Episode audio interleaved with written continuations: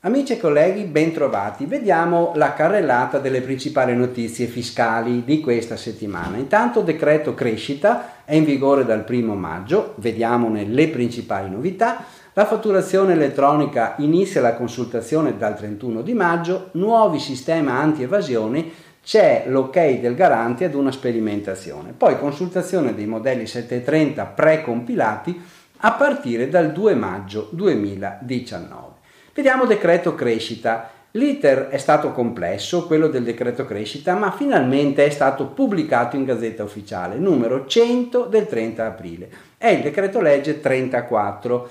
L'entrata in vigore è stata il primo maggio e le novità da segnalare sono, segnalare sono in, queste. Intanto reintroduzione del superammortamento al 130% per i titolari di reddito d'impresa e arti e professioni che abbiano fatto investimenti di beni strumentali nuovi entro il 31-12 del 2019. Era stata abolita questa norma nella legge di stabilità e si sono accorti dell'errore e l'hanno reintrodotta. C'è la proroga e il rafforzamento del credito d'imposta per ricerca e sviluppo. Viene stabilito un nuovo credito d'imposta per la partecipazione a fiere all'estero che è pari al 30% ma con un massimo di 60.000 euro.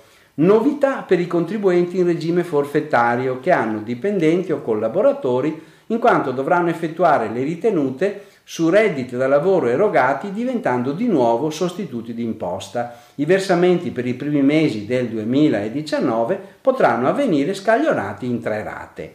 Viene previsto anche un aumento delle agevolazioni della cosiddetta nuova Sabatini, con aliquote differenziate per le PMI e per le grandi imprese viene eliminata la mini IRES sugli utili reinvestiti, appena introdotto dalla legge di bilancio 2019, che viene invece sostituita da una riduzione dell'aliquota dal 24 al 20,5.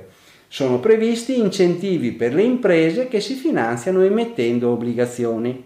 C'è poi un aumento della deducibilità IMU dai redditi di impresa o di lavoro autonomo dal 40 al 50% per il 2019. La percentuale salirà al 60% per il 2020 e 2021 e addirittura al 70% per il 2022, sempre naturalmente a babbo lungo.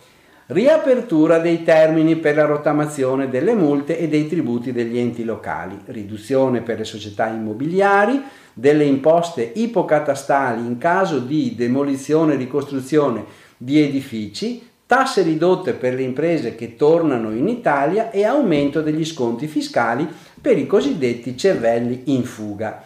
Modifiche alla disciplina degli incentivi per gli interventi di efficienza energetica e rischio sismico, incentivi alle aggregazioni di impresa e anche incentivi per chi investe nella ricerca sulle tecnologie energetiche pulite.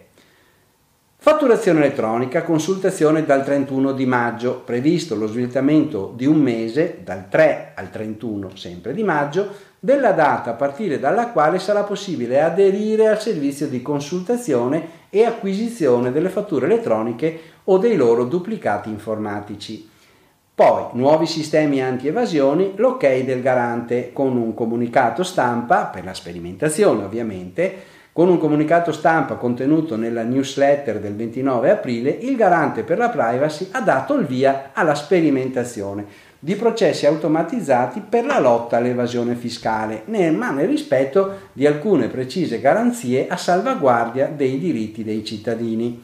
l'Agenzia delle Entrate potrà iniziare a autorizzare in via sperimentale modelli predittivi del rischio evasione attraverso la selezione automatizzata di posizioni fiscali di potenziali evasori, anche mediante lo scambio di informazioni con amministrazioni estere. Ultimo argomento di oggi, la consultazione dei 730 precompilati, possibile dal 2 maggio 2019. Si può inviare autonomamente la dichiarazione dei redditi 730 dal 2 maggio precompilate all'Agenzia delle Entrate, ma per le dichiarazioni dei redditi persone fisiche 2019 sarà necessario attendere fino al 10 maggio. Bene, vi auguro buon lavoro e buona settimana.